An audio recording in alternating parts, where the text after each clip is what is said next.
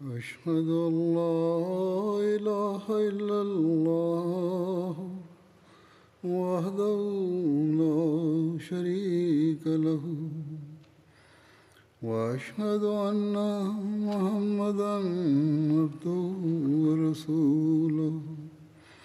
أما بعد فأعوذ بالله من الشيطان الرجيم.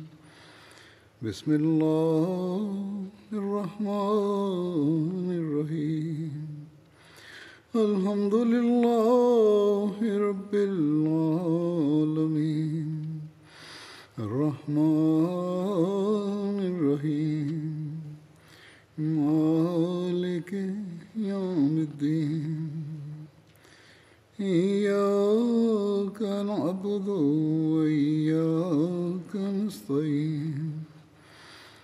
اهدنا الصراط المستقيم صراط الذين أنعمت عليهم غير المغضوب عليهم ولا الضالين Hazrat Umar ரதியல்லாஹு அன்ஹு அவர்களுடைய காலகட்டம் பற்றி கூறப்பட்டு வருகிறது தற்போது பல்வேறு போர்கள் போரிடப்பட்டதை பற்றி எடுத்து கூறப்பட்டு வந்தது அவற்றில் ஒரு போர் ஜந்தே சாபூர் ஆகும். ஹஸ்ரத் அபு சபுராஹ் பின் ரஹம் சாசானி கிராமங்களை வெற்றி கொண்ட பிறகு அன்னார் படையோடு முன்னேறினார்கள். மேலும் ஜந்தே சாபூரில் தங்கினார்கள். ஜந்தே சாபூர் ஹுர்ஜிஸ்தானுடைய ஒரு நகரமாகும். எவ்வாறாயினும் அவர்களுடன் காலையும் மாலையும் போரில் ஈடுபட்டு வந்தார்கள் எதிரிகளுடன். ஆனால் அன்னார் தனது இடத்தில் நிலைத்து நின்றார்கள். எதுவரை எனில் முஸ்லிம்கள் சார்பாக ஒருவர் பாதுகாப்பு வழங்க முன்வந்தார். எதிரிகள் ஃபுசைலில் இருந்தார்கள். சந்தர்ப்பம் கிடைக்கும் போதெல்லாம் உடனடியாக வெளியே வந்து தாக்குதல் தொடுத்து கொண்டிருந்தார்கள். ஒரு முஸ்லிம் முன் வந்ததும் அவர் தலைவராக இருக்கவில்லை. சாதாரணமான முஸ்லிம் ஆவார். அவர்கள் உடனடியாக ஃபுசைலின் கதவுகளை திறந்து விட்டார்கள். விலங்குகள் வெளியே வர ஆரம்பித்தன. சந்தைகளை திறந்து விட்டிருந்தனர். மேலும் மக்கள் இங்கும் அங்கும் தென்பட ஆரம்பித்தார்கள். உங்களுக்கு என்ன நேர்ந்தது என்று முஸ்லிம்கள் கேட்டார்கள். நீங்கள் எங்களுக்கு பாதுகாப்பை கொடுத்து விட்டீர்கள் நாங்கள் அதனை ஏற்றுக்கொண்டு விட்டோம். நாங்கள் ஜிசியா வரியை கொடுப்போம். நீங்கள் எங்களை பாதுகாப்பீர்கள் என்று அவர்கள் கூறினார்கள். நாங்கள் அவ்வாறு செய்யவில்லையே என்று முஸ்லிம்கள் கூறினார்கள். நாங்கள் பொய் கூறவில்லை என்று அவர்கள் கூறினார்கள்.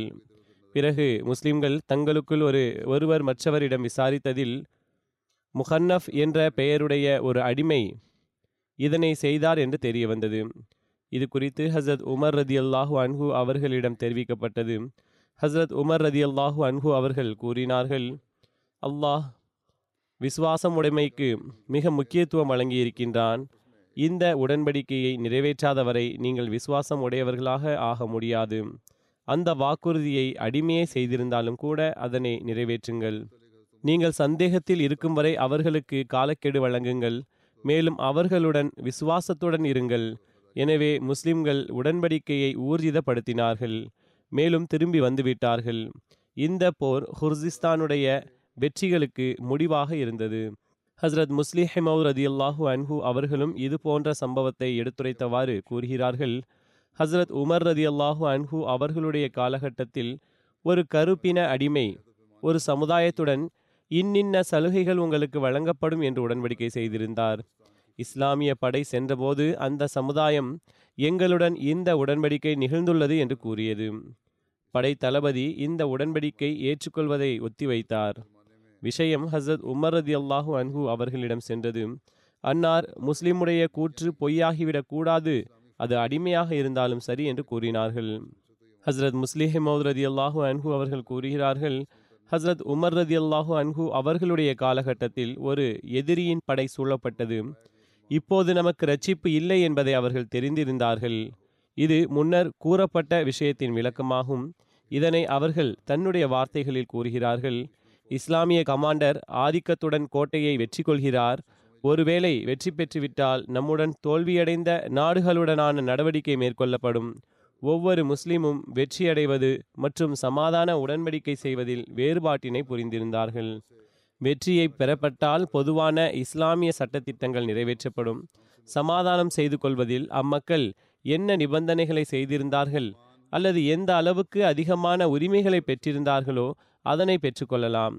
இரண்டாவது பிரிவினர் லேசான நிபந்தனைகளுடன் சமாதானம் ஏற்படும் ஏதாவது வழிமுறையை மேற்கொள்ள வேண்டும் என்று அவர்கள் எண்ணினார்கள்.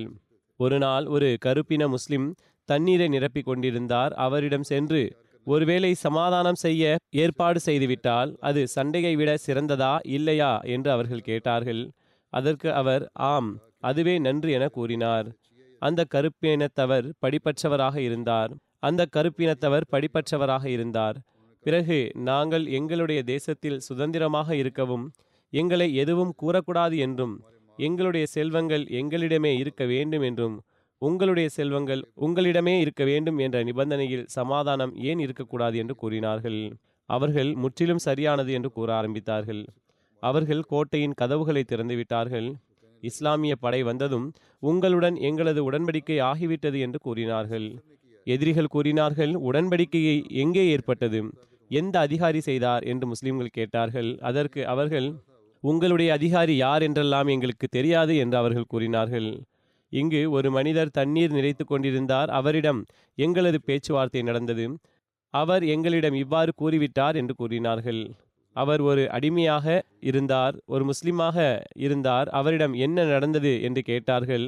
அவர் ஆம் என்று கூறினார். அந்த கருப்பின அடிமையிடம் கேட்டபோது அவர் ஆம் என்னிடம் பேச்சுவார்த்தை நடந்தது என்று கூறினார். அதற்கு முஸ்லிம்கள் அவர் ஒரு அடிமை அவரை தீர்மானம் செய்ய யார் அதிகாரம் வழங்கியது என்று கூறினார்கள். அதற்கு உங்களுடைய அதிகாரி யார்? யார் இல்லை என்பதை எங்களுக்கு எவ்வாறு தெரியும்? நாங்கள் அவர் படைத்தளபதி என்று கருதினோம் என்று கூறி எதிரிகள் சாதுரியத்தை வெளிப்படுத்தினார்கள். அதற்கு அந்த அதிகாரி நான் இதனை ஏற்றுக்கொள்ள முடியாது. இவ்விவகாரத்தை ஹசத் உமர் ரதியல்லாஹு அன்ஹு அவர்களுக்கு எழுதுகிறேன் என்று கூறினார். ஹசத் உமர் ரதியல்லாஹு அன்ஹு அவர்களுக்கு இந்த கடிதம் கிடைத்தபோது அன்னார் கூறினார்கள் கமாண்டர் இன் சீஃபை தவிர எவரும் உடன்படிக்கை செய்ய முடியாது. ஆனால் ஒரு முஸ்லிம் வாக்குறுதி கொடுத்தால் ஒரு கருப்பின அடிமை உடன்படிக்கை செய்துவிட்டிருந்தால் அதை நீங்கள் ஏற்றுக்கொள்ள வேண்டியதுள்ளது. ஆம் இனிவரும் காலங்களில் கமாண்டர் இன் சீஃபை தவிர வேறு எவரும் எந்த சமுதாயத்துடனும் உடன்படிக்கை செய்ய முடியாது என்று அறிவிப்பு செய்யுங்கள் என்று கூறினார்கள்.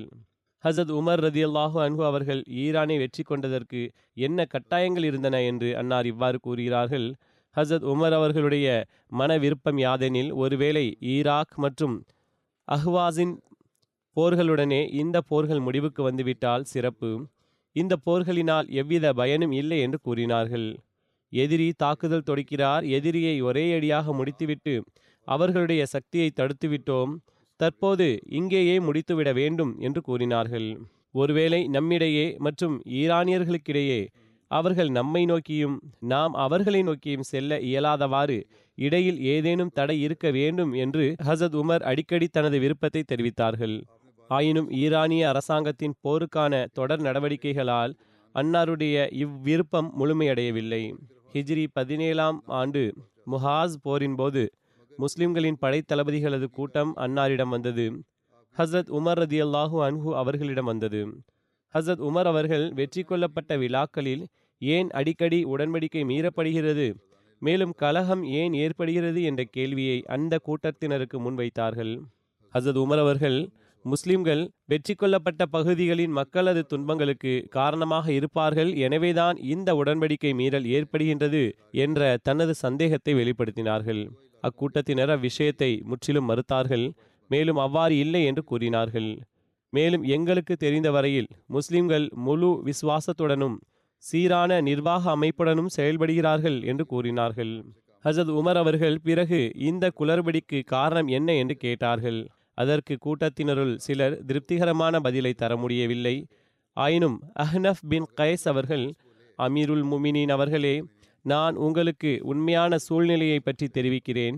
விஷயம் யாதெனில் தாங்கள் எங்களிடம் மேற்கொண்டு படை நடவடிக்கைகளை மேற்கொள்வதற்கும் இனி போர் செய்ய வேண்டாம் என்றும் தற்போது வரை வெற்றி கிடைக்கப்பட்ட பகுதிகளிலேயே தங்குமாறும் வழிகாட்டியுள்ளீர்கள்.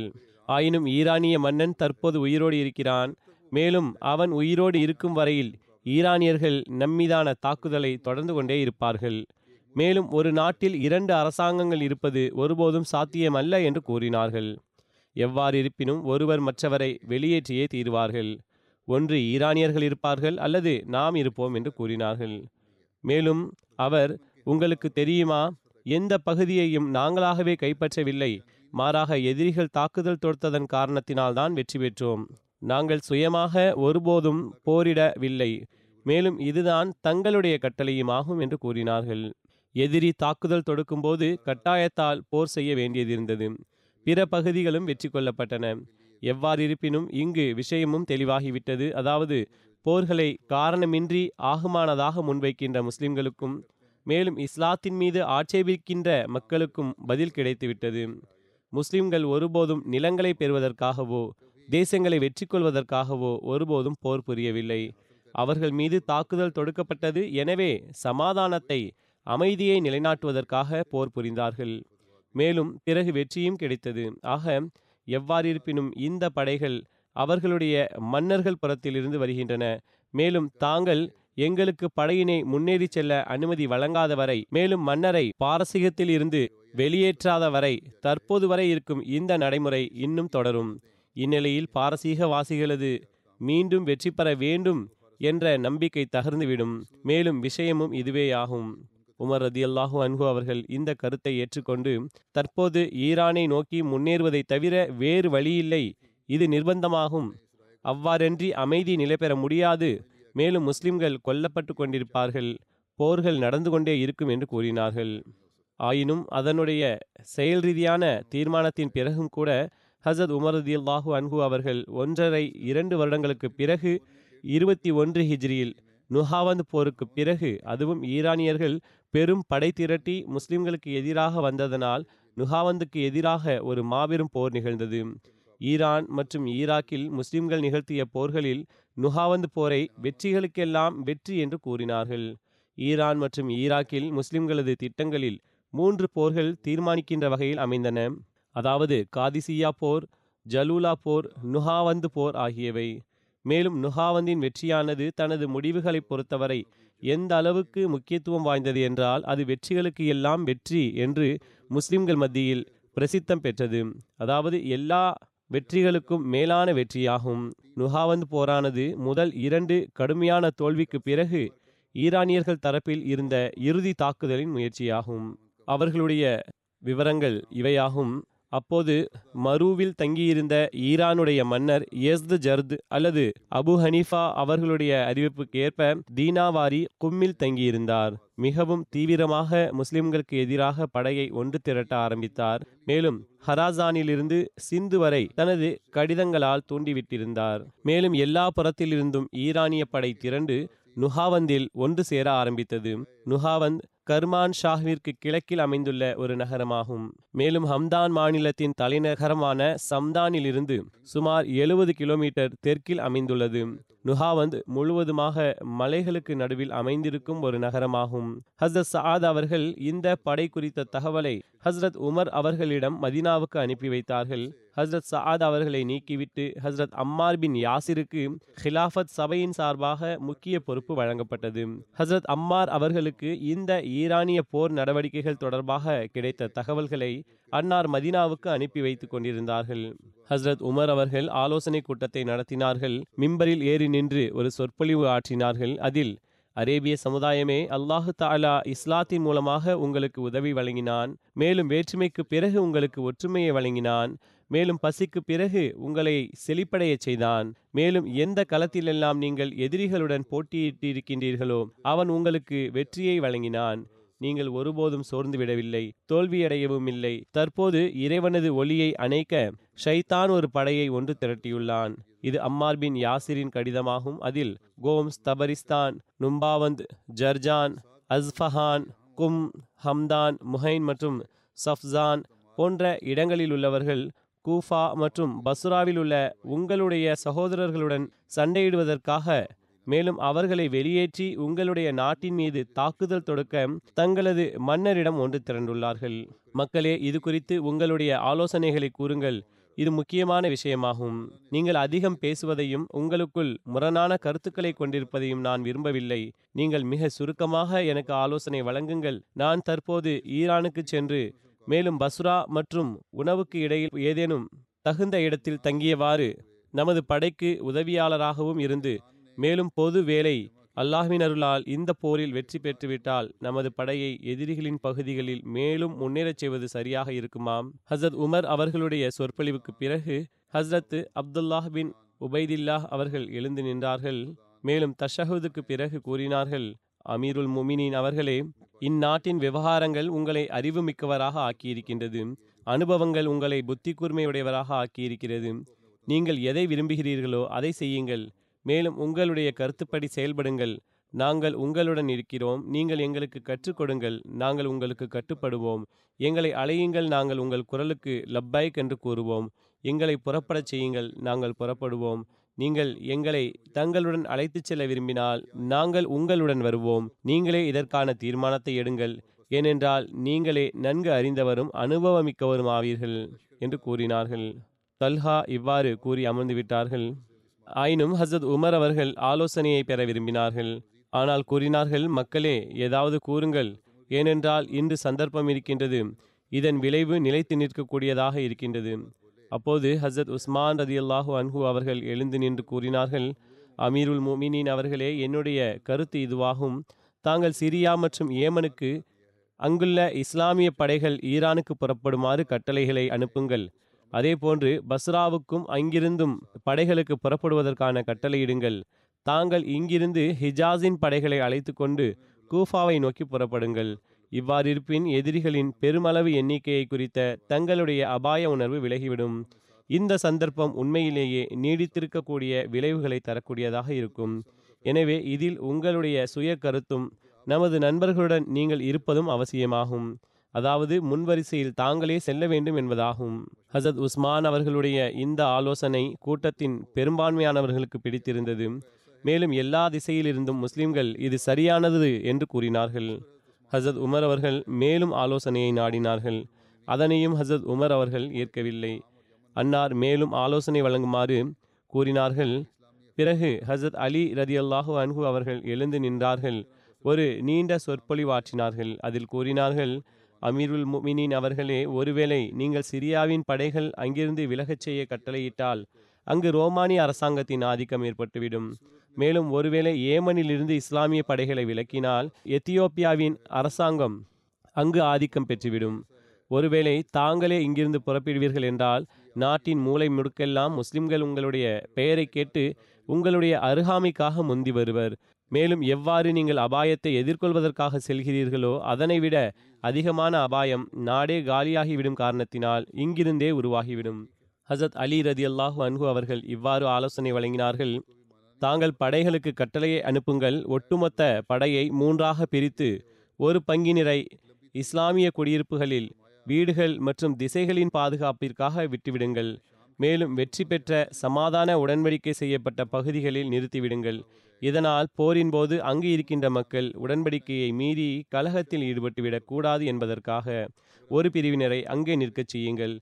மேலும் கூஃபா மக்களுக்கு உதவி புரிவதற்காக ஒரு பகுதி முஸ்லிம்களை அனுப்பி வையுங்கள். அதே போன்று ஒரு பகுதி படையை அங்கேயே இருக்குமாறும் இரு பங்கு படையினர் எதிரிகளுடன் போட்டியிடுவதற்காக புறப்படுமாறும் கட்டளையை எழுதி அனுப்புங்கள். அதேபோன்று சிரியாவின் படைகளுக்கும் இங்கு இரு பங்கு படையினர் சிரியாவில் இருக்குமாறும் ஒரு பங்கு ஈரானுக்கு புறப்படுமாறும் கட்டளையை அனுப்புங்கள். இதே போன்ற கட்டளையை அம்மான் மற்றும் நாட்டின் இதர பகுதிகள் மற்றும் நகரங்களிலும் செயல்படுத்துங்கள். தாங்களே போருக்கு செல்வது என்பது எதனால் உகந்ததல்ல என்றால் தங்களுடைய நிலை முத்துக்கள் கொர்க்கப்பட்ட மாலையை போன்றதாகும். ஒருவேளை மாலை முறிந்துவிட்டால் முத்துக்கள் சிதறிவிடும். பிறகு ஒருபோதும் ஒன்று சேர முடியாது. மேலும் பிறகு ஒருவேளை ஈரானியர்களும் அரேபியாவின் தலைவரே போரில் கலந்து கொள்ள வந்திருக்கின்றார் என்பது தெரிந்தால் அவர்கள் தங்களுடைய முழுவதுமான ஆற்றலையும் செலவிடுவார்கள். மேலும் முழுவதுமான ஆற்றலுடன் போரிட வருவார்கள். தாங்கள் எதிரிகளுடைய படைகள் புறப்பட்டு செல்வதை பற்றி கூறியிருந்தீர்கள். இறைவன் எதிரிகளின் புறப்பாடுக்கு எதிராக தங்களுடைய புறப்பாட்டை விரும்பத்தக்க பார்வையால் பார்க்க மாட்டான். மேலும் எதனை அவன் விரும்பவில்லையோ அதாவது அல்லாஹு தாலா எந்த விஷயத்தை விரும்பவில்லையோ அதனை மாற்றியமைக்க மிகவும் வல்லமை படைத்தவனாவான். மேலும் தாங்கள் எதிரிகளின் அதிகப்படியான எண்ணிக்கை குறித்து கூறினீர்கள் இதற்கு முன் அதிகமான எண்ணிக்கை கொண்டு நாம் போரிடவில்லை. மாறாக நம்முடைய போர் இறை உதவியின் நம்பிக்கை கொண்டே இருந்திருக்கின்றது. நம்முடைய விவகாரத்தில் வெற்றி மற்றும் தோல்வியானது படையின் எண்ணிக்கை மிகுதி மற்றும் குறைவை பொறுத்ததல்ல. இதுவோ இறைவனுடைய மார்க்கமாகும். அதனை இறைவனே மேலோங்கச் செய்தான். அவனுடைய படையாகவும் அதற்கு அவனே உதவி புரிந்தான். மேலும் மலக்குமார்களின் வாயிலாக அவற்றுக்கும் அவன் ஒத்துழைப்பு வழங்கினான். இதனாலேயே இந்த அந்தஸ்து கிடைத்திருக்கின்றது. நம்மிடம் இறைவன் வழங்கிய வாக்குறுதி இருக்கின்றது. அல்லாஹு தாலா தனது வாக்குறுதியை நிச்சயமாக நிறைவேற்றுவான். மேலும் நமது படைக்கு உதவுவான். ஹஸ்ரத் உமர் அவர்கள் கூறினார்கள் ஆம் இது சரியானதாகும். ஒருவேளை நானே புறப்பட்டேன் என்றால் இங்கு முஸ்லிம்கள் அனைவரும் எல்லா புறமிருந்தும் புறப்பட ஆரம்பித்து விடுவார்கள். மேலும் அங்கு ஈரானியர்கள் முழு ஆற்றலுடன் தங்களுடன் இருப்பவர்களுக்கு உதவிக்காக வெளியேறுவார்கள். மேலும் அரேபியர்களுடைய மாபெரும் தலைவரே மைதானத்தில் போருக்காக புறப்பட்டிருக்கிறார். ஒருவேளை இந்த போரை நாங்கள் வெற்றி பெற்றுவிட்டால் முழு அளவிலும் வெற்றி பெற்று விடுவோம். இதன் காரணத்தினால் நான் செல்வது உகந்ததல்ல. நீங்கள் யாரை படைக்கு கமாண்டராக ஆக்க வேண்டும் என்று ஆலோசனை கூறுங்கள். ஈராக்கிய போர்களில் கலந்து கொண்டு அனுபவம் பெற்றவராக அவர் இருக்க வேண்டும் என்று ஹசத் உமர் ரதி அல்லாஹூ அன்ஹு அவர்கள் கூறினார்கள். மக்கள் ஹசத் உமர் அவர்களிடம் ஹுசூர் தாங்கள்தான் ஈராக் மற்றும் அங்கிருந்த படைகளை பற்றி அதிகம் தெரிந்தவர்கள் ஆவீர்கள். அம்மக்கள் தங்களிடம் கூட்டம் கூட்டமாக வந்திருக்கின்றார்கள். தங்களுக்கு அவர்களை கண்டறியும் மற்றும் பேசும் வாய்ப்பும் கிடைத்திருக்கின்றது என்று கூறினார்கள். ஹசரத் உமர் ரதி அல்லாஹூ அன்ஹு அவர்களுடைய தெளிவான பார்வையானது ரசுலே கரீம் சல்லாஹூ அலஹி வசல்லம் அவர்களுடைய மூத்த சஹாபிகளுள் ஒருவராகிய ஹசரத் நொமான் பின் முக்கர்ரன் அவர்களை இந்த பொறுப்பிற்காக தேர்ந்தெடுத்தார்கள். ஒரு அறிவிப்பில் இவ்வாறு வருகின்றது ஹசரத் நொமான் மஸ்ஜிதில் தொழுது கொண்டிருந்தார்கள். அங்கு உமர் அவர்கள் வருகை தந்தார்கள் மேலும் அவர்களை கண்டு அருகில் சென்று அமர்ந்தார்கள். நொமான் அவர்கள் தொழுது முடித்ததும் அன்னார் அவர்களிடம் கூறினார்கள் நான் உங்களை ஒரு பொறுப்பில் அமர்த்த விரும்புகிறேன். ஹசத் நுமான் அவர்கள் அது இராணுவம் சார்ந்த பொறுப்பு என்றால் நான் தயாராக இருக்கின்றேன். ஆனால் ஒருவேளை வரி வசூலிப்பதற்கான பணி என்றால் அது எனக்கு விருப்பமானது அல்ல என்று கூறினார்கள். ஹசரத் உமர் அவர்கள் இல்லை இராணுவ பொறுப்பாகும் என்று கூறினார்கள். ஆனால் உண்மைகளுக்கு மிகவும் நெருங்கிய அறிவிப்பாக இருப்பது தபரியின் இந்த அறிவிப்பாகும். அதாவது நுஹாவந்தின் படை பொறுப்பில் ஹசத் நொமான் பின் முக்கர்ரன் அவர்களை அமர்த்துவது தொடர்பாக தபரி எழுதியுள்ளதாவது நான் கூறியது போன்று அது இதுவாகும். இப்னு இசா கூறுகின்றார்கள் நுஹாவந்து நிகழ்வுகளில் இதுவும் கூறப்பட்டுள்ளது. அதாவது ஹசத் நொமான் பின் முக்கர்ரன் அவர்கள் கஸ்கரில் பணியில் ஈடுபடுத்தப்பட்டு இருந்தார்கள்.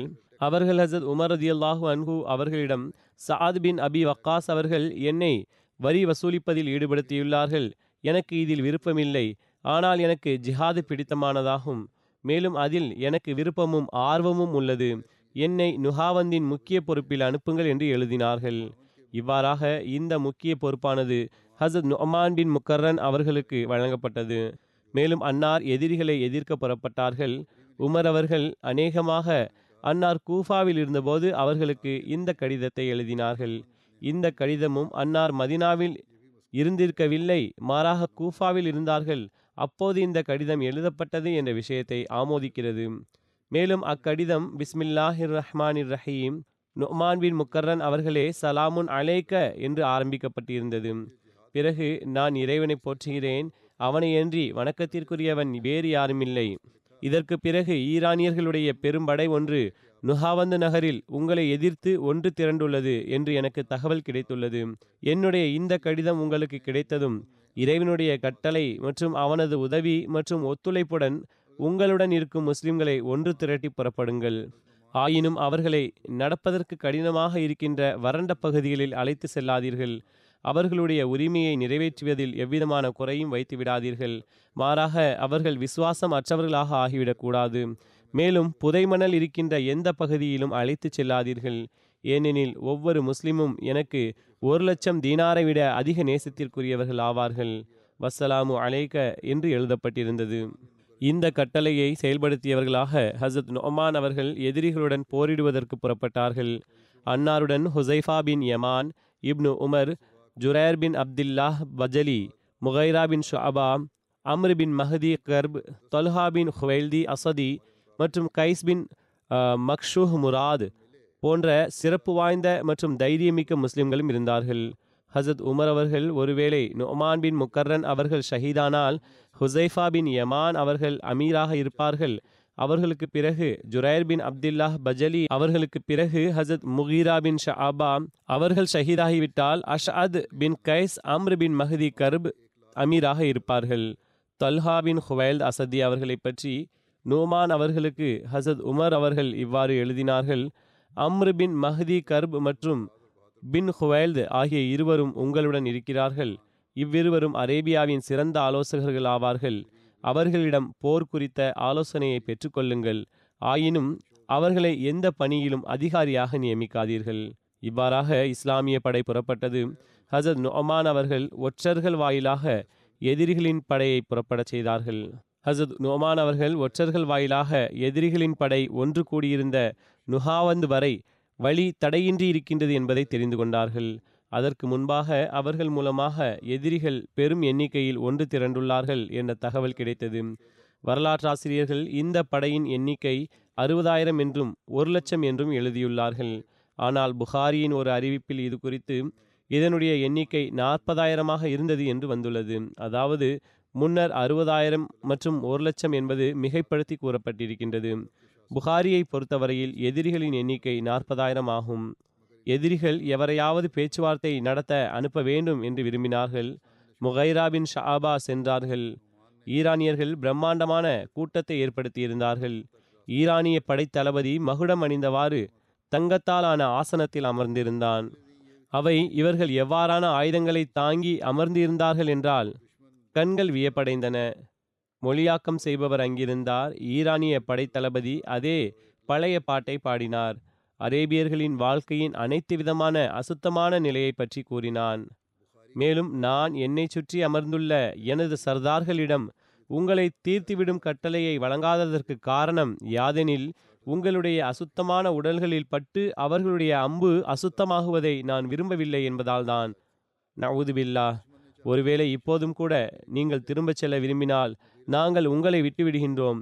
இல்லாவிடில் பிறகு போர்க்களத்தில் உங்களுடைய பிணங்களே தென்படும் என்று கூறினான். எதிரியின் இந்த மிரட்டலினால் என்ன நேர்ந்தது?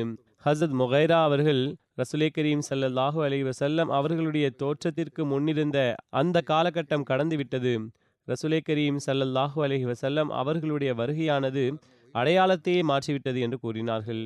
பேச்சுவார்த்தை தோல்வியுற்றது. ஆகையால் இரு படைகளும் போர் புரிவதற்காக அணிவகுக்க தயாராகினர். இஸ்லாமிய படையின் முற்பகுதியில் நொமான் பின் முக்கரன் இருந்தார்கள். இரு புறங்களின் பொறுப்பும் ஹுசைஃபா பின் யமான் மற்றும் ஹுவைல்த் பின் முக்கர்ரன் ஆகியோரின் கைகளில் இருந்தது.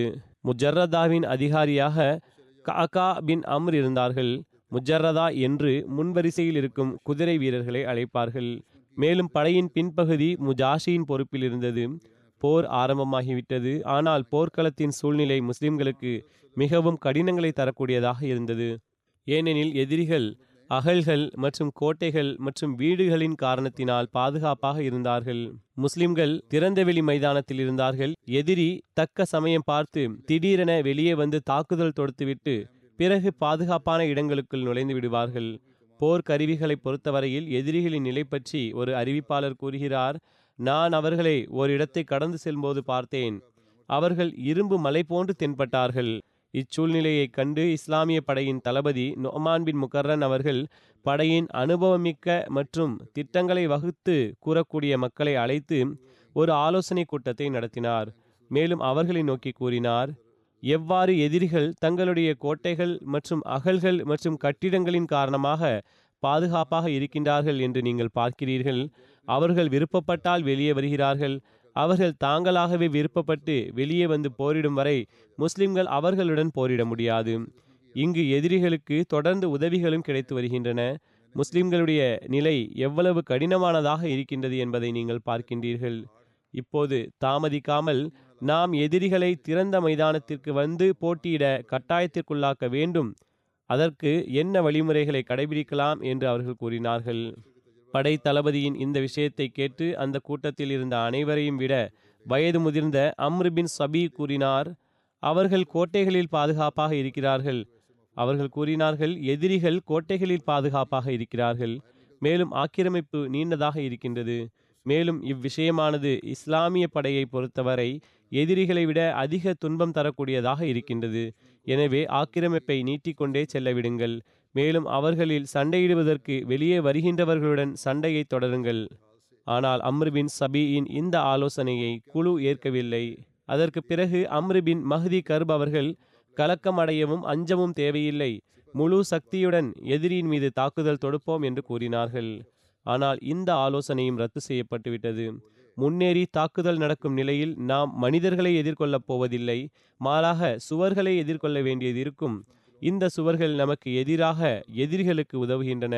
அதாவது இக்கோட்டையில் அடைபட்டிருக்கிறார்கள் எதிரே இல்லை என்று கூறி அனுபவசாலிகள் அதற்கு ஆட்சேபனை செய்தார்கள். அப்போது தல்ஹா எழுந்து நின்று கூறினார்கள் என்னை பொறுத்தவரை இவ்விருவருடைய கருத்தும் சரியானதல்ல.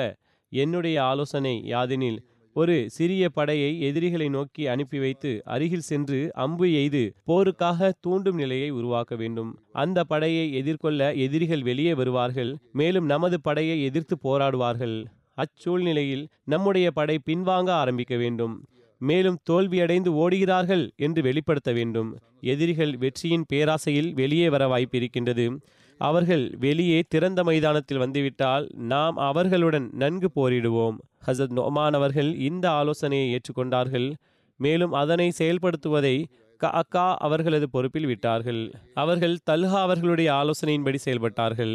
தல்ஹா அவர்கள் நினைத்தது போன்றே அவ்வாறே முடிவு வெளிப்பட்டது. கஅக்கா அவர்கள் மெதுமெதுவாக தோல்வியடைந்து விலகி வந்தார்கள். மேலும் எதிரிகளின் படை வெற்றியின் மயக்கத்தில் முன்னேறி வந்தார்கள். எதுவரை என்றால் அனைவரும் கோட்டையிலிருந்து வெளியே வந்தார்கள். வாயிலின் பாதுகாப்பிற்காக நியமிக்கப்பட்ட பாதுகாவலர்கள் மட்டுமே தங்களுடைய பாதுகாப்பான இடங்களுக்குள் இருந்தார்கள். எதிரிகளின் படை தங்களுடைய நிலையான இடத்திலிருந்து வெளியே வந்து முன்னேறியவர்களாக சில முஸ்லிம்கள் மீது அம்பினால் காயம் ஏற்படும் அளவிற்கு அருகில் நெருங்கி வந்து விட்டார்கள். ஆயினும் ஹசரத் நொமான் அவர்கள் பொது தாக்குதலுக்கான அனுமதியை வழங்கவில்லை. ஹசரத் நொமான் அவர்கள் ரசுலே கரீம் சல்லல்லாஹு அலஹி வசல்லம் அவர்களுடைய நேசராக இருந்தார்கள். ரசுலே கரீம் சல்லல்லாஹு அலஹி வசல்லம் அவர்களுடைய பொதுவான நடைமுறை எவ்வாறு இருந்தது எனில் ஒருவேளை காலையில் போர் ஆரம்பிக்கவில்லை எனில் பிறகு பகல் சாயும் வேளையில் போருக்கான நடவடிக்கை எடுப்பார்கள். அப்போதுதான் வெயிலின் கடுமை இருக்காது மேலும் குளிர்ந்த காற்றும் வீசும். சில முஸ்லிம்கள் எதிர்த்து போரிட நிம்மதியற்று இருந்தார்கள். மேலும் எதிரிகளின் அம்புகளால் சில மக்கள் காயமடைந்ததால் இந்த உத்வேகம் இன்னும் அதிகமானது. மேலும் படைத்தளபதியின் முன் சென்று அனுமதி கோரினார்கள். அன்னார் சிறிது காத்திருங்கள் என்று கூறினார்கள். அதாவது கமாண்டர் அவர்கள் அவர்களை காத்திருக்கும்படியாக கூறினார்கள். ஹசரத் முகைரா பின் ஷாபா அவர்கள் நிம்மதி இழந்தவர்களாக. ஒருவேளை நானாக இருந்திருந்தால் எதிர்த்து போரிட அனுமதி வழங்கியிருந்திருப்பேன் என்று கூறினார்கள். நொமான் அவர்கள் சிறிது நேரம் பொறுமை காத்திருங்கள். சந்தேகமின்றி நீங்கள் அமீராக இருந்திருந்தால் சிறப்பாக நிர்வகித்திருப்பீர்கள். ஆனால் இன்றும் இறைவன் நம்மையும் உங்களையும் இழிவடையச் செய்ய மாட்டான் எதனை நீங்கள் விரைவாக செயல்பட்டு பெற விரும்புகிறீர்களோ நாம் அதனை பொறுமையாக செயல்பட்டு பெற நம்பிக்கை கொண்டுள்ளோம் என்று பதிலளித்தார்கள். பகல் பொழுது கழிந்ததும் ஹசத் நொமான் குதிரையில் சவாரி செய்து படை முழுவதையும் சுற்றி வந்தார்கள். மேலும் ஒவ்வொரு கொடியின் கீழும் நின்று மிகவும் உணர்ச்சிமிகு சொற்பொழிவாற்றினார்கள். மேலும் மிகவும் வேதனை வாய்ந்த வார்த்தைகளால் தன்னுடைய ஷஹாதத்திற்காக துவா செய்தார்கள். அதனை கேட்டு மக்கள் அழத் தொடங்கினர். அதற்கு பிறகு அன்னார் வழிகாட்டினார்கள் மூன்று முறை தக்பீர் கூறுவேன் மேலும் அத்தோடு கொடியையும் அசைப்பேன். முதல் முறை ஒவ்வொருவரும் ஆயத்தமாகிவிட வேண்டும். இரண்டாவது முறை ஆயுதங்களை அதாவது போர்க்கருவிகளை ஆயத்தம் செய்து வைக்க வேண்டும். மேலும் எதிரிகள் மீது பாய முற்றிலும் ஆயத்தமாக இருக்க வேண்டும். மூன்றாவது முறை தக்பீர் கூறி கொடியை அசைத்து அத்தோடு எதிரிகளின் அணியை நோக்கி விரைந்து செல்வேன். உங்களில் ஒவ்வொருவரும் தனக்கு எதிரே உள்ள அணியை நோக்கி தாக்குதல் தொடுக்க வேண்டும். அதற்கு பிறகு துவா செய்தார்கள் என் இறைவா என்னுடைய மார்க்கத்திற்கு கண்ணியத்தை வழங்குவாயாக உன்னுடைய அடியார்களுக்கு வெற்றியை வழங்குவாயாக அதற்கு பதிலாக நொமானுக்கு முதல் ஷஹாதத்திற்கான நல் வாய்ப்பினை வழங்குவாயாக அதாவது கமாண்டர் இந்த துவாவை செய்தார்கள். ஹசத் நொமான் மூன்றாவது முறை தக்பீர் கூறினார்கள் முஸ்லிம்கள் எதிரிகளின் படையை நோக்கி விரைந்தார்கள். அறிவிப்பாளர் கூறுகின்றார் ஒன்று அவர் மடிவார் அல்லது வெற்றி பெறாமல் திரும்ப மாட்டார் என்று எவரை பற்றியும் எண்ணம் கொள்ளாமல் இருக்க முடியாது. அந்த அளவுக்கு உத்வேகம் இருந்தது. நொமான் அவர்கள் கொடியை ஏந்தியவாறு எந்த அளவிற்கு வேகமாக எதிரிகள் மீது தாக்குதல் தொடுத்தார்கள் என்றால் பார்ப்பவர்களுக்கு கொடி அல்ல மாறாக ஆக்கினை வந்து தாக்கியது என்றே தோன்றியது. இவ்வாறாக முஸ்லிம்கள் வாளை ஏந்தியவாறு ஒன்று சேர்ந்து தாக்குதல் தொடுக்க ஆரம்பித்தார்கள். ஆயினும் எதிரிகளின் படையும் அவர்களுக்கு எதிராக வலுவாக இருந்தார்கள். இரும்பு இரும்புடன் மோதியதால் மிகுந்த சப்தம் எழுந்தது. நிலத்தில் இரத்தம் சிந்தியதால் முஸ்லிம்களின் குதிரை வீரர்கள் குதிரையிலிருந்து நழுவி விழ ஆரம்பித்தார்கள். ஹசரத் நொமான் அவர்கள் போரில் காயம்பட்டார்கள். அன்னாரது குதிரையும் வழுக்கி விழுந்தது. மேலும் அன்னார் நிலத்தில் விழுந்தார்கள். அன்னாரது வெண்ணிற மேலங்கி மற்றும் தொப்பியின் காரணத்தினால் அவர் தனியாக தெரிந்தார்கள். அன்னாருடைய சகோதரர் நயீம் பின் முக்கர்ரன் அன்னார் விழுவதைக் கண்டு மிகவும் சாதுரியமாக கொடி கீழே விழுவதற்கு முன்னதாக சென்று அதனை ஏந்தினார்கள். மேலும் நொமான் அவர்களை ஆடையால் மூடி கொடியை ஏந்தி கொண்டு ஹசரத் நொமான் அவர்களுக்கு பிறகு தளபதியான ஹுசைஃபா பின் யமான் அவர்களிடம் வந்தார்கள். ஹசரத் ஹுசைஃபா நயீம் பின் முக்கர்ரன் அவர்களுடன் ஹசரத் நொமான் அவர்கள் இருந்த இடத்திற்கு வந்து சேர்ந்தார்கள். அங்கு கொடியை உயர்த்தினார்கள். மேலும் ஹசரத் முகைரா அவர்களது ஆலோசனைக்கு ஏற்ப போரின் விளைவு வெளிப்படும் வரை ஹசரத் நொமான் அவர்களது மரணம் மறைத்து வைக்கப்பட்டது. அஹ்பாரு தவாலில் எழுதப்பட்டுள்ளது. ஹசரத் நொமான் பின் முக்கர்ரன் அவர்கள் காயமடைந்து விழுந்ததும் அவர்களுடைய சகோதரன் அவர்களை தூக்கி கொண்டு கூடாரத்திற்கு வந்து சேர்ந்தார்கள். மேலும் அன்னாருடைய ஆடையை தான் அணிந்து கொண்டு மேலும் அன்னாரது வாளை எடுத்துக்கொண்டு அவர்களுடைய குதிரையின் மீது சவாரி செய்தார்கள். பெரும்பாலான மக்களுக்கு இது ஹசரத் நொமான் அவர்கள்தான் என்று தவறான எண்ணம் ஏற்பட்டது. தபரியின் வரலாற்றாசிரியர் எழுதுகிறார் இது மிகவும் இக்கட்டான தருவாயில் அமீரின் கட்டளைக்கு கீழ்ப்படும் மிகச் சிறந்த உதாரணம் என்று எழுதியுள்ளார். தபரியின் வரலாற்று ஆசிரியர் எழுதுகிறார் இவ்வாறான இக்கட்டான தருவாயாக இருந்தது. அமீருடைய கட்டளைக்கு கீழ்ப்படுவதன் மிகச் சிறந்த உதாரணமாகும். ஹசரத் நொமான் அவர்கள் இவ்வாறு அறிவிப்பு செய்திருந்தார்கள். அதாவது ஒருவேளை நொமானும் கொல்லப்பட்டால் எவரும் போரை விட்டுவிட்டு அவர் புறம் கவனம் செலுத்தக்கூடாது. மாறாக எதிரிகளுடன் போரை தொடர வேண்டும்.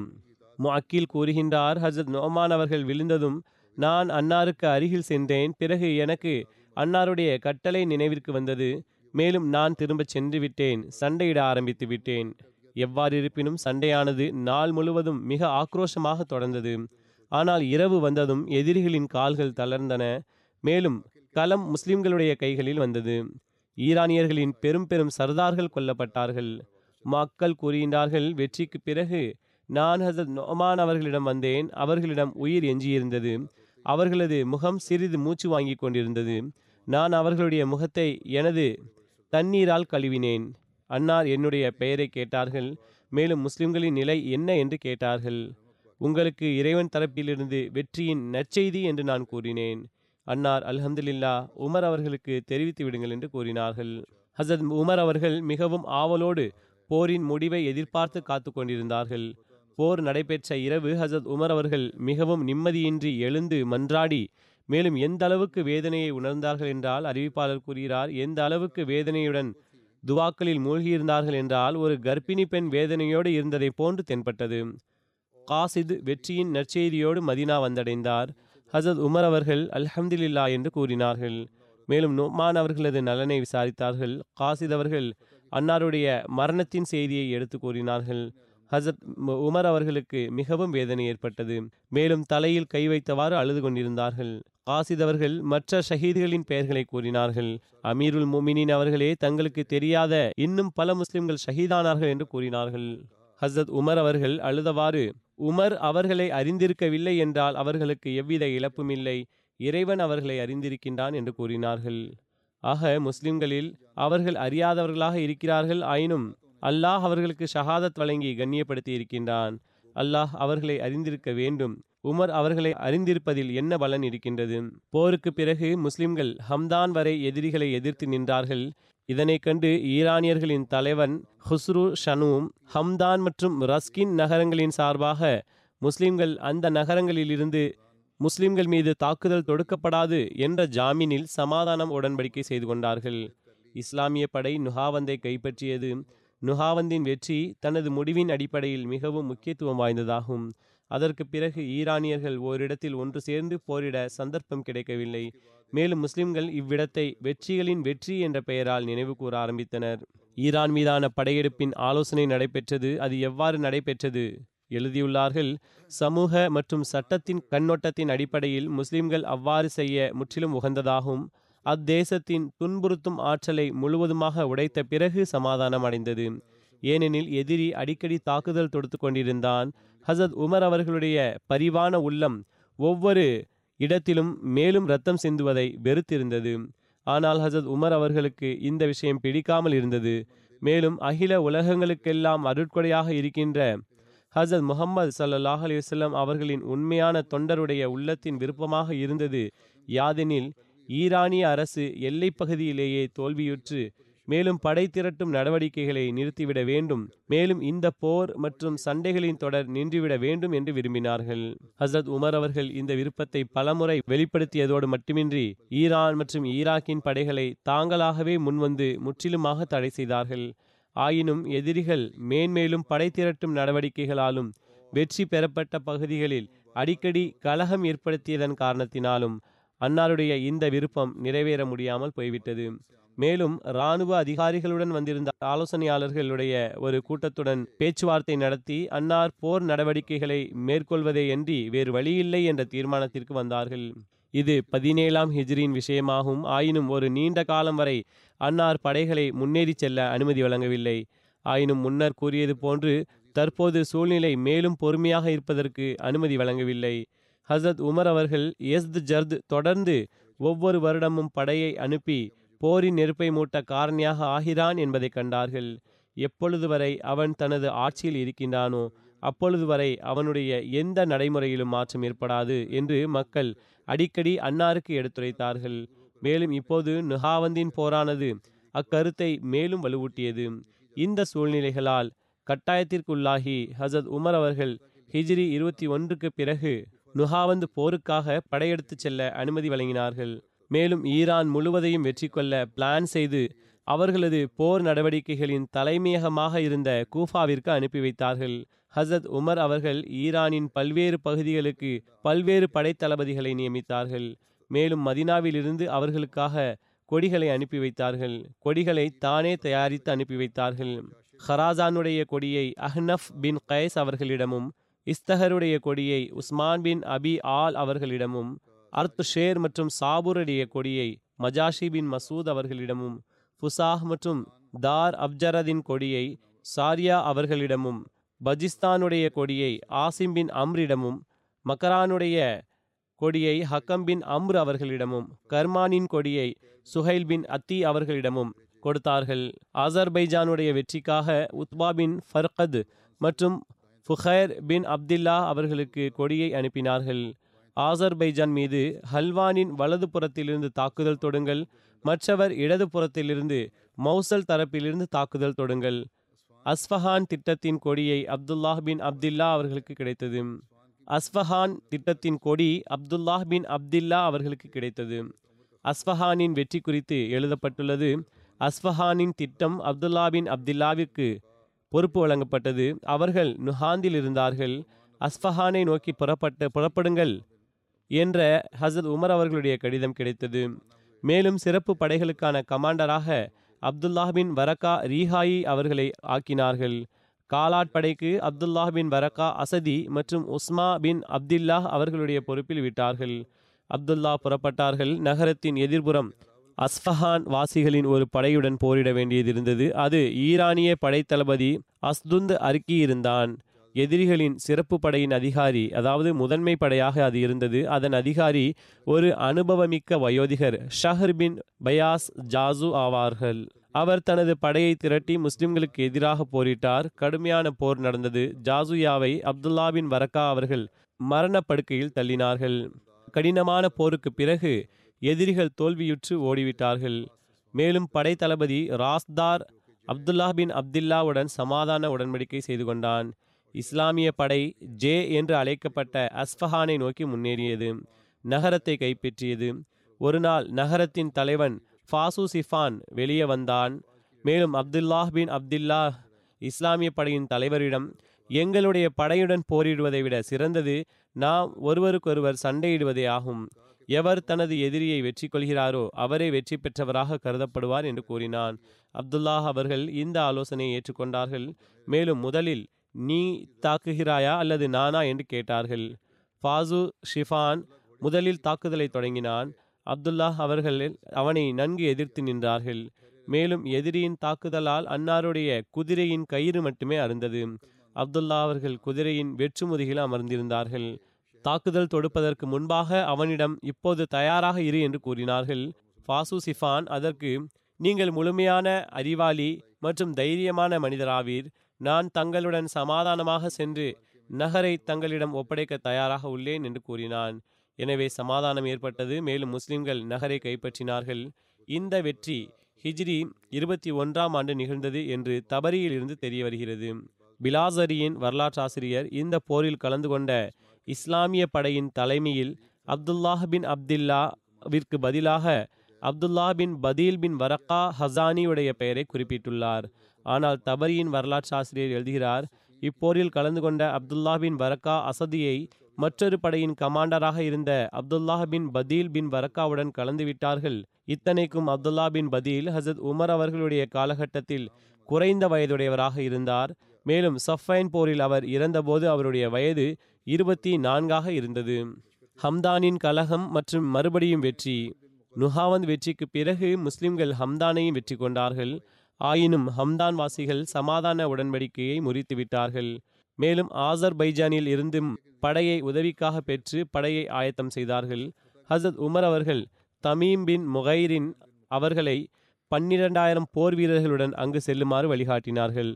கடுமையான போருக்கு பிறகு முஸ்லிம்கள் அந்நகரை வெற்றி கொண்டார்கள். ஹசத் உமர் அவர்களுக்கு இந்த போரின் முடிவு குறித்து அதிக கவலை இருந்தது. காசித் வெற்றியின் நற்செய்தி கொண்டு வந்தார். ஹசத் உமர் அவர்கள் இதன் மூலமாக நயீம் அவர்களுக்கும் ஹம்தானில் எவரையாவது தனது பொறுப்பில் நியமித்து அவரை ரேயில் முன்னேறும்படி கட்டளையிட்டார்கள். மேலும் அங்குள்ள படையை தோற்கடித்து ரேயிலேயே தங்குமாறு கூறினார்கள். ஏனெனில் அந்த நகருக்கு அங்குள்ள அனைத்து பகுதிகளின் தலைமையக அந்தஸ்து இருந்தது. எவ்வாறாகிலும் இன்னும் மற்ற வெற்றியடைந்த போர்கள் குறித்த குறிப்பும் இருக்கின்றது. ஹசத் உமர் அவர்களது காலகட்டத்தின் குறிப்பு எடுத்துரைக்கப்படுகின்றது. இன்ஷா அல்லாஹ் இன்னும் இதன் குறிப்பு எடுத்துரைக்கப்படும். தற்போது நான் சில மர்ஹூமீன்களின் நற்குறிப்பை எடுத்து வைப்பேன். மேலும் ஜும்மா தொழுகைக்கு பிறகு அவர்களுடைய ஜனாசா தொழுகையை தொழ வைப்பேன். அவர்களில் முதலாவது முகமது தியான் தோனா சாஹிப் இந்தோனேஷியாவை சார்ந்தவர்கள் ஆவார்கள். ஜூலை பதினைந்தாம் தேதி தனது நாற்பது வயதில் வஃபாத்தானார்கள் இன்னா லில்லாஹி வ இன்னா இலஹி ராஜீவூன் அன்னாரது துணைவியார் எழுதுகின்றார்கள். அன்னார் ஒரு அஹ், அல்லாத குடும்பத்தில் பிறந்தார்கள். ஆனால் அன்னாருக்கு குழந்தை பருவம் முதலே மஸ்ஜித் செல்வம் ஆர்வம் இருந்தது. மேலும் அன்னார் மற்ற பிள்ளைகளை விட்டும் தனித்து இருந்தார்கள். வெகு நேரம் வரை இஸ்லாத்தின் கல்வியை கற்பது மற்றும் அல்லாஹு தாலாவை நினைவு கூறுவது அவர்களுக்கு பிடித்தமானதாக இருந்தது. இவை அனைத்தும் அவர்கள் அல்லாஹு தாலாவின் அருகாமையை பெறுவதற்கான உண்மையான அருள்களாக இருந்தன. கிராமத்தில் அவர்களுக்கு ஒரு அகமதி நண்பர் இருந்தார். அன்னார் உயர்நிலைப் பள்ளியில் படிக்கும்போது அவர்களுக்கு அந்த நண்பரிடமிருந்து ஜமாத்தை பற்றிய அறிமுகம் கிடைத்தது. அவர் சலீல் வாவர் சேர்கூனில் பையத் செய்தார்கள். அவர் பையத் செய்தது அவருடைய தந்தைக்கு தெரிய வந்ததும் அவர்கள் மிகவும் கோபமடைந்தார்கள். வீட்டை விட்டு வெளியேற்றி விட்டார்கள். ஏனென்றால் அவர் தனது மகன் வழி தவறிவிட்டான் என்று கருதினார்கள். அவருக்காக வீட்டின் கதவுகள் திறக்கப்படவில்லை. அவர் வெளியேவே உறங்க வேண்டியது இருந்தது. சில சமயங்களில் இவ்வாறு நடந்தது. பிறகு மன்னித்து வீட்டிற்கும் வர ஆரம்பித்தார். இவ்வாறாக ஆயிரத்து தொள்ளாயிரத்தி தொண்ணூற்றி ஏழில் உள்ளூர் ஜமாத்தின் பொறுப்பாளர் அவரை ஜாமியா செல்வதற்கான ஆலோசனை வழங்கினார். அவரை பொறுத்தவரை அவர்கள் முபல்லிகாக ஆகுவதற்கு தகுதியானவராக இருந்தார். ஏனெனில் அவர்களுக்கு இளமையிலேயே தப்லீக் செய்யும் ஆர்வம் இருந்தது. அவர் ஜாமியாவில் இணைந்தார். ரெண்டாயிரத்தி இரண்டாம் ஆண்டு ஜாமியாவிலிருந்து வெளிவந்தார். அவருடைய முதல் பணி நியமனம் ஜீனே புன்தோ ஜமாத்தில் செய்யப்பட்டது. அவருக்கு தப்லீகின் ஆர்வம் இருந்ததன் காரணத்தினால் தாயிக்களுடன் தப்லீக் செய்வதற்காக கிராமம் கிராமமாக சென்று வந்தார். அச்சமயம் இவ்விடத்தில் ஜமாத்தின் எந்த மிஷன் ஹவுஸும் இருக்கவில்லை. அவருடைய மனைவி கூறுகிறார்கள் எனக்கு நினைவில் இருக்கின்றது நாங்கள் மிகவும் சாதாரணமான வாடகை வீட்டில் தங்கியிருந்தோம். எவ்வளவு சாதாரணமான வீடு என்றால் வீட்டு சாமான்களும் கூட இருக்கவில்லை. வீட்டின் மொத்த சாமான்களில் ஒரு கம்பளி இருந்தது ஒரு தலையணை இருந்தது ஒரு பாய் இருந்தது அதில் நாங்கள் உறங்கினோம். மேலும் உணவு சமைப்பதற்காக இருந்த பாத்திரங்களையே உபயோகித்துக் கொள்வோம். அதிலிருந்தே உணவு தயார் செய்வோம். அதிலேயே தண்ணீர் போன்றவற்றை எடுத்து வைப்போம். கூறுகிறார்கள் ஒரு நாள் தப்லீகின் தலைவர் சுயுத்தி அசீஸ் சாஹிப் மற்றும் மாநில முபல்லிக் சைஃபுல் லியோன் சாஹிப் எங்களுடைய வீட்டிற்கு வந்தார்கள். இருவரும் வீட்டின் சூழ்நிலையைக் கண்டு வியப்படைந்தார்கள். இவ்வாறாக ஜீனே புன்தோ ஜமாத்தின் மிஷன் ஹவுஸ் கட்டுவதற்காக மர்கஸிடம் விண்ணப்பம் சென்றது. மேலும் அங்கு மிஷன் ஹவுஸ் கட்டப்பட்டது. அதற்கு பிறகு அங்கு பள்ளிவாயிலும் கட்டப்பட்டது. முதலில் அது அனைவரும் தொழும் பள்ளிவாயிலாக இருந்தது. முஸ்லிம்களும் அங்கு வந்து தொழுகையை தொழுதார்கள். பிறகு எதிர்ப்பின் காரணத்தினால் அங்கு தொழுகை நிறுத்தப்பட்டது. பிறகு ஒரு வீட்டில் தொழுகை நடத்தப்பட்டது. மேலும் பள்ளிவாயில் கட்டுவதிலும் பெரும் தடைகள் இருந்தன. பள்ளிவாயில் கட்ட விரும்பினார். மேஸ்திரிகள் வேலை செய்ய மறுத்துவிட்டார்கள். கிராம தலைவரும் கூட கட்ட விடமாட்டேன் என்று மிரட்டினான். இறுதியில் இவ்வனைத்து தடைகள் இருந்தும் அவர்கள் தைரியத்தை இழக்கவில்லை. மிகவும் உறுதியான எண்ணத்துடன் பள்ளிவாசலை கட்டினார்கள். கூலியால் வரவில்லை என்றால் ஹுத்தா மற்றும் அத்ஃபால்களை வக்காரையாமல் செய்ய வைப்பார்கள். நன்கு தொடர்பில் இருந்த அகமதியல்லாத அல்லாத சிறுவர்களும் வக்காரையாமலில் கறந்து சேர்ந்து கொள்வார்கள். இவ்வாறாக இந்த மஸ்ஜித் கட்டப்பட்டது. அவர்கள் கூறுகிறார்கள் அன்னாரது பணி நியமனம் ஜகார்த்தாவில் இருந்தபோது அங்கும் மிக கடுமையான எதிர்ப்பு எழுந்தது. ஆனால் அங்கு ஏதும் வெள்ளம் ஏற்பட்ட போது எதிர்ப்பு காட்டிய அதே அகமதி அல்லாதவர்கள் தஞ்சம் புக நமது மஸ்ஜித்துக்கு வந்தார்கள். மேலும் கூறுகிறார்கள் இரண்டு வருடங்கள் தொடர்ந்து வெள்ளம் வந்தது. நமது பள்ளியிலேயே தஞ்சம் புகுந்தார்கள் இந்த மக்கள். ஒருபுறம் எதிர்ப்பு காட்டி வந்தார்கள் பிறகு தஞ்சம் புக வந்து கொண்டிருந்தார்கள். பிறகு விஷயம் சிறிது அமைதியானது அவர்களுடைய பணிகளில் சிறப்பான பணியானது. யாதெனில் அவர்கள் இந்தோனேசியாவில் ரேடியோ மற்றும் இன்டர்நெட் வாயிலாக ஜமாத்தின் தூது செய்தி மற்றும் காலத்தின் ஹலீஃபா அவர்களுடைய பேருரைகளை மொழியாக்கம் செய்து நேரடியாக எடுத்து வைக்க ஏற்பாடு செய்தார்கள். அப்போது அங்கு யூடியூப் வாயிலாக நேரடியாக ஹுத்பா மொழியாக்கம் செய்வது ஆரம்பிக்கப்பட்டிருக்கவில்லை. எவ்வாறாயினும் அன்னார் தனது வாழ்நாள் முழுவதும் கடினமாக உழைத்தார்கள். ஒரு முன்னுதாரணமான முபல்லிகாக இருந்தார்கள். அவர்களுடைய குடும்பத்தினர்களுள் மனைவி தவிர ஐந்து குழந்தைகளும் உள்ளார்கள். அல்லாஹ் தாலா அவர்களுடன் பாவ மன்னிப்புடனும் கருணையுடனும் நடந்து கொள்வானாக. அவர்களுடைய குழந்தைகளுக்கும் அன்னாருடைய நன்மைகளை தொடரும் நல் வாய்ப்பினை வழங்குவானாக. இரண்டாவது ஜனாசா சாஹிப்ஜாதா ஃபர்ஹான் அமது சாஹிப் சிகாகோ அமெரிக்காவை சார்ந்தவர்கள். அன்னார் மரணமடைந்து சில சமயங்கள் ஆகிவிட்டன இன்னால் இல்லாஹி வ இன்னா இலஹி ராஜீவூன் மர்ஹூம் ஹசத் சாஹிப்ஜாதா அப்துல் லத்தீப் சாஹிப் அவர்களுடைய கொல்லு பேரனாவார்கள். மர்ஹூம் ஷிகாகோ ஜமாத்தின் நன்கு தொன்றாற்றுபவராக இருந்தார்கள். எப்போதும் உதவி மற்றும் தொண்டுக்காக ஆயத்தமாக இருந்தார்கள். முகத்தில் புன்சிரிப்பு சலாம் கூறுவதில் முன்னிற்பதும் அவர்களுடைய சிறப்பு பண்பாக இருந்தது. மஸ்ஜிதின் பணி அது சிறியதோ அல்லது பெரியதோ உடனடியாக லப்பை கூறுபவராகவும் தொண்டுக்காக முதல் வரிசையிலும் இருப்பா இருந்தார்கள். சிகாகோ ஜமாத்தில் ஆடிட்டர் பணியை மிக சிறப்பாக மேற்கொண்டு வந்தார்கள். மருகும் வசிய செய்தவராக இருந்தார்கள். பின்விட்டு சென்றவர்களில் மூன்று சிறு பிள்ளைகளும் வயோதிக பெற்றோர்களும் இருக்கிறார்கள். அன்னாருடைய வஃபா வஃபாத்தின் போது நாற்பத்தி ஐந்து வயதாக இருந்தது. அல்லாஹ் அவருடன் பாவ மன்னிப்புடனும் கருணையுடனும் நடந்து கொள்வானாக. பிள்ளைகளையும் ஜமாத்துடன் எப்போதும் தொடர்புடையவர்களாக வைப்பானாக. அடுத்த குறிப்பு லாகூரை சார்ந்த மலக் முபஷிர் அஹமது சாஹிப் அவர்களுடையதாகவும் இருபத்தி ஒன்று நவம்பர் அன்று வஃபாத்தானார்கள்.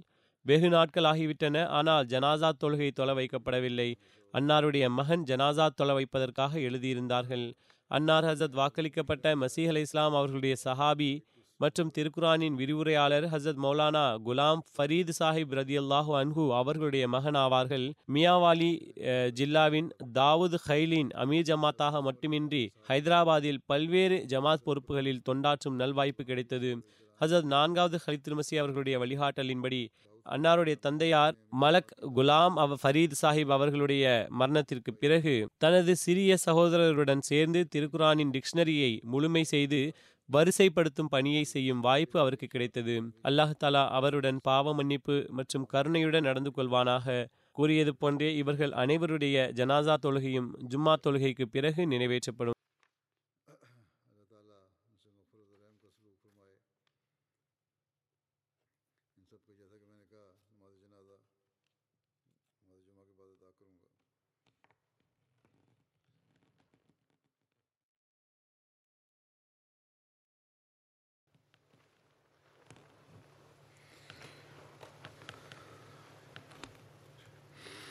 الحمد لله الحمد لله نحمده ونستعينه ونستغفره ونؤمن به ونتوكل عليه ونعوذ بالله من شرور أنفسنا ومن سيئات أعمالنا. من يهده الله فلا مضل له ومن يضلل فلا هادي له. ونشهد أن لا إله إلا الله. ونشهد أن محمدا عبده ورسوله. عباد الله رحمكم الله. إن الله يأمر بالعدل والإحسان. وإيتاء ذي القربى وينهى عن الفحشاء والمنكر والبغي يعظكم لعلكم تذكرون. اذكروا الله يذكركم وادعوه يستجب يستجب لكم. ولذكر الله أكبر